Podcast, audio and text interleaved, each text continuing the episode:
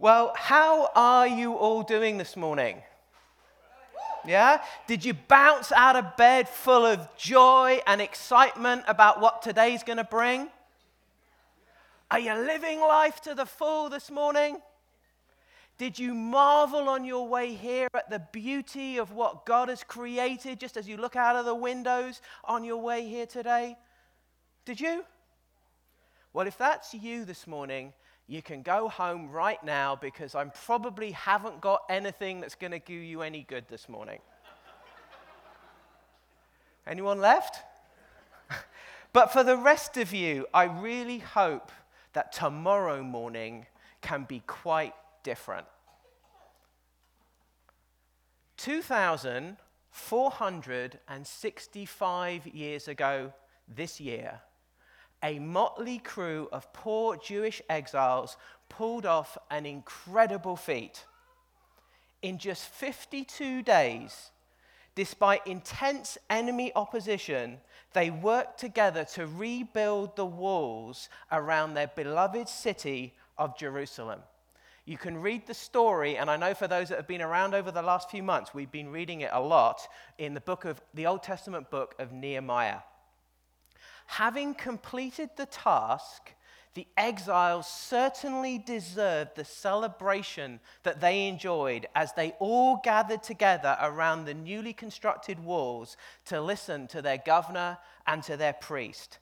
Let's pick up the story again in Nehemiah chapter 8. And Nehemiah, who was the governor, and Ezra, the priest and scribe, and the Levites who taught the people, said to all the people, this day is holy to the Lord your God. Do not mourn or weep. For the people had wept when they heard the words of the law. Then he said to them, Go your way, eat the fat, and drink the sweet wine, and send portions to anyone who has nothing ready. For this day is holy to our Lord. And do not be grieved, for the joy of the Lord is your strength. So the Levites calmed the people, saying, Be quiet, for this day is holy. Don't be grieved, for all the people went on their way to eat and drink and send portions and to make great rejoicing because they had understood the words that were declared to them. Let's pray. Lord, I pray that you would speak to us today as we encounter your word together. Speak to us through it, Lord. Change us. Work in our hearts, Lord, as we encounter you in your word. In Jesus' name, amen. For those who are not familiar with how the Jewish people got to be into this situation, the backstory here is that despite constant appeals by their prophets to remain faithful to him, the Jewish nation had largely abandoned their unique relationship with God as his special people, a people chosen by God to be a blessing to the whole world. But rather than being a light to the nations around them, they had ended up chasing after those nations' idols, adopting their cultures, and really abandoning God. This was despite prophets' warnings and the incredible miraculous signs and wonders that God had demonstrated to them, including them saving them out of slavery and bringing them into a land that was just for them. In seeming ever greater measure, apart from a few notable exceptions, they moved further and further from God in each generation. And so God was left with no option but to bring judgment upon them and exile them from the land. But even then, God did not give up on them. He continued to stir the hearts of a remnant who had faithfully hold, held on to God's promises, and eventually the exiles were able to return to their beloved city, Jerusalem. It was these exiles that had come together to rebuild the walls of the city against tremendous enemy opposition that were now standing weeping as their leaders read the words of God's promises, his covenant with them. They had only to look at the newly completed walls around them to see the fulfillment of that promise. I've got a somewhat challenging task this morning. Over the past few weeks, we've been discussing various aspects of the joy of the Lord. But this morning, we're going to change direction a little bit because we need to tackle those things that set out to kill joy. The things that undermine and rob us of the joy of the Lord. But before we look at what might kill joy, it's important to make sure we're clear on what biblical joy actually is. What is this joy that Nehemiah was telling the returned exiles about? There are more than 80 passages in the Old Testament, and most of the books in the New Testament touch on the topic of joy in some way. So it's actually quite hard to come up with a single definition. Someone actually once said, When we have the joy of the Lord, we'll know it, and so will others. But I did manage to find a helpful definition that brings together many of the different concepts uh, that the Bible uses when it describes joy. Biblical joy is a state of mind and an orientation of the heart. It is a settled state of contentment, confidence, and hope in God. Now, I know this is from a wiki source, but I think it does capture the essence of the joy of the Lord pretty effectively. And I'd like to just unpack it a little bit. Joy's roots are found when we recognize God's covenantal purpose for us to be His people who are called by His name. And in the outworking of that purpose, we are transformed into His image. It begins when God calls, when we hear understand and believe the gospel. Hearing and believing the gospel reorients our hearts, leading to repentance, forgiveness, and reconciliation to God. As we turn to God, our hearts are settled as His peace envelops us. There's nothing more satisfying to our spirits than fixing our gaze on our Savior reflecting on the magnitude and the significance of the work of salvation in our lives. Biblical joy is a fruit of the Spirit, it's not an end in itself. It flows into and grows within us when our lives and energies are focused on God, not on seeking joy. The irony is, if we are chasing joy, we're actually demonstrating that we don't yet have it. Joy is also the sign that life has found its purpose and its reason for being. And this is a revelation of the Holy Spirit. No one can come to him and find the purpose of life unless he calls them and reveals it to them. And joy is a command of God that can only be produced by God in us as we are transformed into his likeness. Paul commanded the Philippians, rejoice in the Lord always. And again, I say rejoice. Speaking of Paul's command, Augustine famously said, Father, command what you will and grant what you command. God commands in us what only He can deliver in us. So joy is inseparable from our covenantal relationship with God. And it springs from our knowledge and understanding of the purpose of life and the hope that we have of living in Him into eternity. And that's why there was such richness in our reaction to those songs this morning that we were singing that talked of all that He has done for us. So, bearing all of that in mind, what can kill this joy? First of all, let me say if you are a follower of Jesus, nothing can kill or destroy the joy of a heart transformed by the gospel.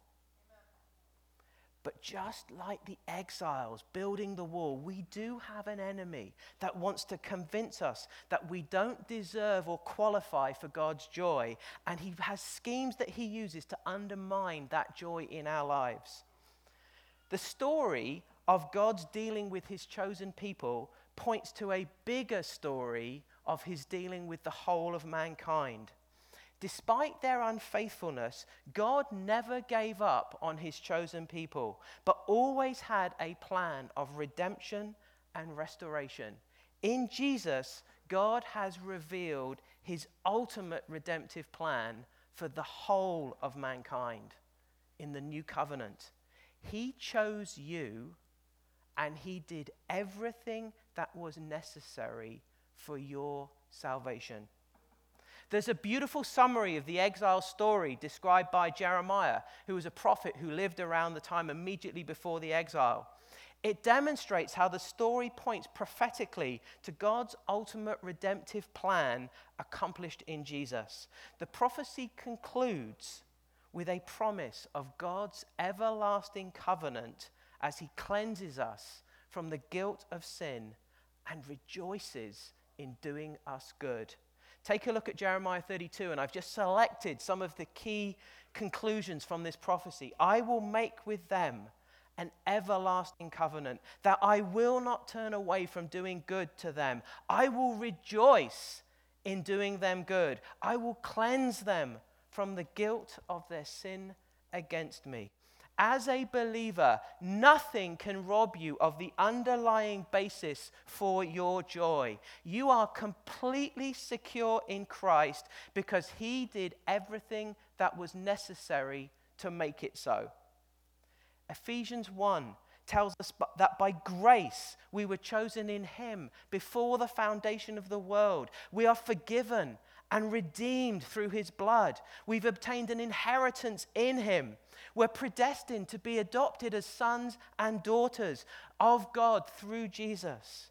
And this has been sealed by the Holy Spirit, who is the guarantor of that inheritance.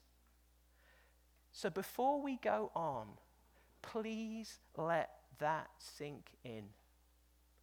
Let those marvelous truths wrap you in peace like a child's comfort blanket. So, with that securely in place, we have to recognize that while Jesus has done everything necessary for us to rejoice in the grace which he so freely lavishes on us, we do face an enemy who will do what he can to undermine that joy.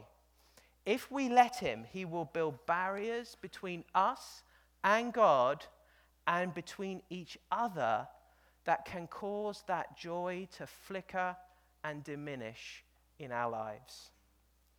In researching this message, and even thinking about my own life, I was quickly overwhelmed by the number of things that can undermine our joy.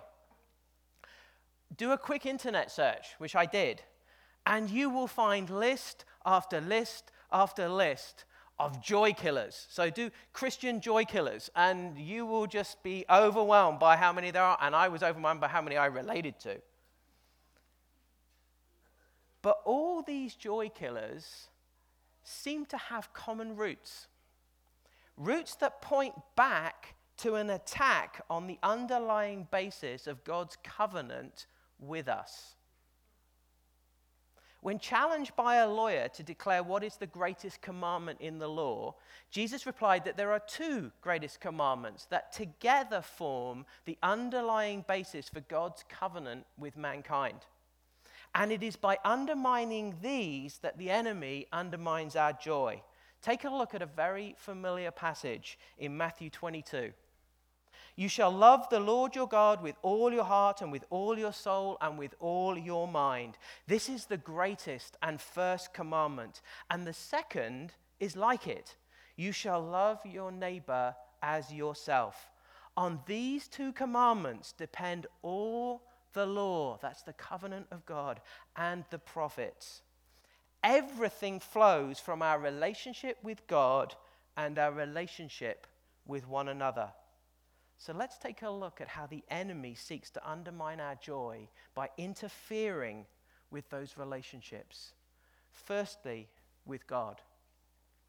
The source of our joy is found in our relationship with God. So, anytime the enemy tricks us into looking elsewhere for joy, whether those places are good or bad, whatever we find will only ever be a shadow of what God has for us. It is folly to look for joy in the wrong places. No matter how hard we try, the things of man can never fill the space designed by God to only be filled by Him. Charles Spurgeon put it like this When a soul is once quickened by the eternal Spirit, it can no more fill itself with worldly mirth or even the common enjoyments of life than can a man snuff up wind and feed on it. He has given us appetites which carnal things cannot content and has provided suitable satisfaction for those appetites. He has stored up at his right hand pleasures forevermore. Anything we go to as our source of joy outside of God will diminish our joy in Him. The only place we can go for true joy is God. In fact, anything else can quickly become an idol, demanding ever more of our time and affection as it seeks to replace God's role in our lives. Let me mention a couple of examples that I think might help us here today. Firstly, and this was a big one for me my career. I thought my goal was laudable to provide well for my family. But I quickly found myself subtly being sucked into idolatry, looking to my position and my wealth rather than to God to find meaning and value. And by the way, that's not just for people operating in the marketplace. That can be the same for people in ministry too. It's so easy to find our value in our ministry position rather than in the one to whom we are ministering. Secondly, for some of you here, it might even be your spouse or your children. You were all out for God, but you've settled for the notion that a perfect family life is the source of true joy. Jesus had some very challenging words about this. He said that anyone that loves a son or daughter more than him is not worthy of him. Some commentators have suggested that that might be hyperbole, but I suspect it is more likely that Jesus is calling us higher to Him above all others. Love of family is a law of God, but even this love can be self serving and used as an excuse not to serve God. In addition, God knows that if we don't put Him first, it means we've effectively unplugged ourselves from the source of the joyful sustenance in God that actually enables us to be truly successful as spouses and parents. Now, I'm not saying being a good parent is bad. I would never say such a thing because, of course, it's not. But when we turn to our family to provide what our relationship with God was designed to provide, we rob ourselves of the strength we need from our joy in the Lord. And this is the very strength we need to be truly effective to serve our family properly. So we miss out, our family misses out, and ultimately the family of God misses out. When we look to anything other than God for our identity, we end up being robbed of joy. Is your identity rooted in what God says about you in His Word? Or have you found yourself trusting more in the shifting sands of what our culture says about you? For some here, I suspect you may be looking to joy in relationships on social media. Oh, how much time and energy do we waste looking for joy and meaning on our smartphones? If your identity is wrapped up in FOMO and how you measure up against the artificial lives of social media influencers, you will just end up settling for shallow and insincere relationships. Let's dig a little bit deeper into the issue of looking to other things for our identity outside of Christ. Popular culture places an extremely high value on what might be called our internal identity. This internal identity narrative states that our internal desires are our identity. And therefore, in order to express fullness of life, we must embrace, express, and act upon those desires. So, if anything constrains or limits our ability to satisfy our internal desires, it must, by definition, be wrong. So, if I might pick up on a pertinent example, the concept of internal identity is one of the most prominent cultural narratives shaping current secular views on sexuality. Writing on this topic, author and one of the leaders in one of our churches in the UK, Andrew Bunt, explained the damage that this does when we act on unconstrained sexual expression. First, it can do damage to the individual themselves. Building identity on the internal puts pressure on people to embrace and express their desires, whatever the cost. And it causes people to believe that they can never truly be satisfied until they do so. This is part of the reason why so many single people feel unsatisfied. Since most of us experience romantic and sexual attractions, if we believe this narrative, we can't also believe that we can experience fullness of life if we don't get an opportunity to express these desires. So we find ourselves justifying unconstrained sexual expression rather than living within the limits set by God for our own good. Because we've bought into this internal identity narrative. If I desire it, I must have it if I'm going to be fulfilled. Oh, how the enemy loves to play on this one but how unbelievably damaging it is to the lives of those devastated by sexual promiscuity, and how it robs us of the true joy that God intends for us. As I said at the beginning of this part of the message, anything we look to as the source of our fulfillment and joy outside of God will ultimately diminish our joy in Him. He is the only source of true joy. Please don't let the enemy convince you of anything else. Secondly, the second area where the enemy seeks to undermine and destroy our joy is through the ways we relate to one another. Our relationship with each other directly affects how we relate to God and so affects our joy. Indeed, looking at how our culture identifies identity, particularly with respect to sexual expression, Bunt goes on to explain that the internal identity narrative doesn't only damage the individual.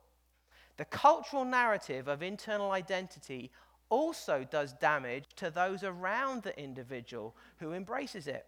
If our identity, excuse me, and so the route to fulfillment is built on our internal desires, then our desires are given permission to trump anything else that gets in their way, including existing relationship commitments.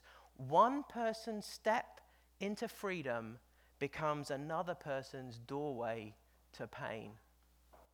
In her book, you Who, Why You Matter, and How to Deal with It, Rachel Jankovic broadens Bunt's point to the impact of the internal identity narrative on the way it challenges how we handle disagreements with people. She said, Regular, honest people buy unbelievingly foolish philosophy. We buy into it through movies and shows and emotional stories.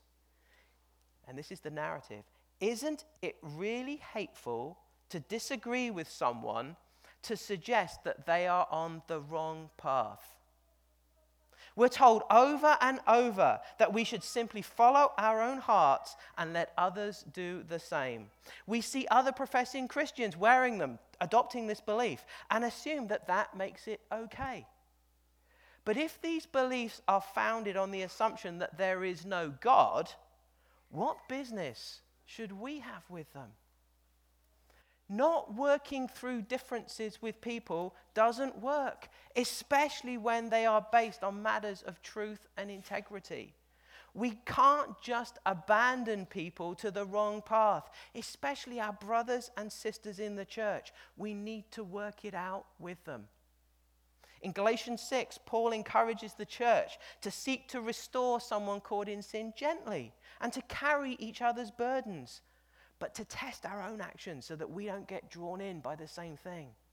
We see the damage that the world's approach creates, yet we can so easily be tempted to adopt its model when we don't encourage one another to walk in the ways of God and we don't help each other to address the sin that it tries to entangle us. In a somewhat similar vein, Jesus presents us with a huge challenge in the Sermon on the Mount when he speaks about working stuff out with our brothers and sisters when they have something against us.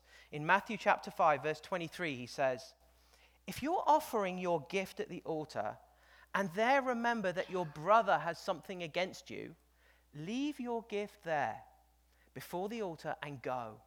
First be reconciled to your brother and then come and offer your gift. In these couple of sentences, Jesus emphasized just how important working out our differences with one another is. He explained that the problem of human estrangement is so seriously that settling a grievance with someone must take preference and precedence even over our worship to God even such a solemn occasion as worship in the inner courts of the temple should be interrupted in order to bring reconciliation among believers. Being in a right relationship with our brothers and sisters matters. Holding grudges against one another dims the joy in our relationship with God. How can we expect to enjoy a closeness with God if we allow division, misunderstanding, and distrust of others to remain in our hearts? We need to work it out with them. A little earlier, I mentioned the Apostle Paul's command to the Philippian church to rejoice in the Lord. The immediate context into which Paul brought this command was the entreating of Euodia and Syntyche, who were t- two key co workers of his in Philippi, to work out their differences. This was really important to Paul. He saw how it affected the church's witness to the gospel. He even went as far as to encourage the whole church to help them work out their differences and, conf- and resolve their conflict so that they together might be able to rejoice in Christ and so that their graciousness towards one another might be known to everybody. Are you holding grudges, resentment, or unforgiveness against someone in your heart today? Confess it to God. Allow Him to forgive you and forgive them. Is there someone that has something against you today that you need to go to to reconcile before you come to God? Please don't put it off. Go see them today. Work it out. I'll ask the Holy Spirit to help you bring the right words and the right actions. So let's pull all of this together now. If we find ourselves in a place of diminished joy, if we've allowed barriers to grow between us and God or between each other, what are we to do? I can't just leave us all here, can I? God has provided us with an amazing antidote, a truly exceptional and wonderful gift, something simple but profound the gift of repentance. Let's return to our exiles. Safe inside the newly finished walls, the exiles wept as they listened intently to Ezra and Nehemiah read and explain the precious words of God's covenant law. Words they saw literally fulfilled in the walls around them. They were cut to the heart as God's word reminded them of his holiness and of his covenant promises. Like a sword, it tore into their hearts, but at the same time ministered a healing balm. They wept with the glorious, joyful relief that can only be experienced by the truly repentant. The day was holy, and out of their repentant grief emerged real healing, feasting and rejoicing in the strength of their God. Now, forgive me for returning to him again, but I love how Spurgeon tackles this passage when discussing the reaction of the exiles. He said, Grief for sin is the porch of the house beautiful where the guests are full of the joy of the Lord. He went on to liken repentance to the flowers in a garden, shining in the sun following a rain shower. He described the scene like this The sun transforms the raindrops into gems. The flowers look up with fresher smiles and faces glittering from their refreshing bath. So when the soul has been saturated in the rain of, rep- of penitence, the clear shining of forgiving love, makes the flowers of gladness blossom all around. True repentance brings clarity, a purity of heart from which the warm, refreshing rains of joy come. Truly blessed are the pure in heart for they will see God. Or as Peter exclaimed to his fellow Israelites in Acts chapter 3 Repent, turn to the Lord, that your sins may be wiped out, and that times of refreshing may come from the Lord. The refreshing of true everlasting joy is found when we turn away from the sin that so easily entangles us and turn to Jesus. For those that are followers of Jesus here today, I want to remind us that this was not a one time deal when we first turned to Christ. John said, if we claim to be without sin, we deceive ourselves and the truth isn't in us. But if we confess our sins, he's faithful and just and will forgive our sins and purify us from all unrighteousness. And he went on to say, Jesus is our advocate with the Father. He's the atoning sacrifice for our sins.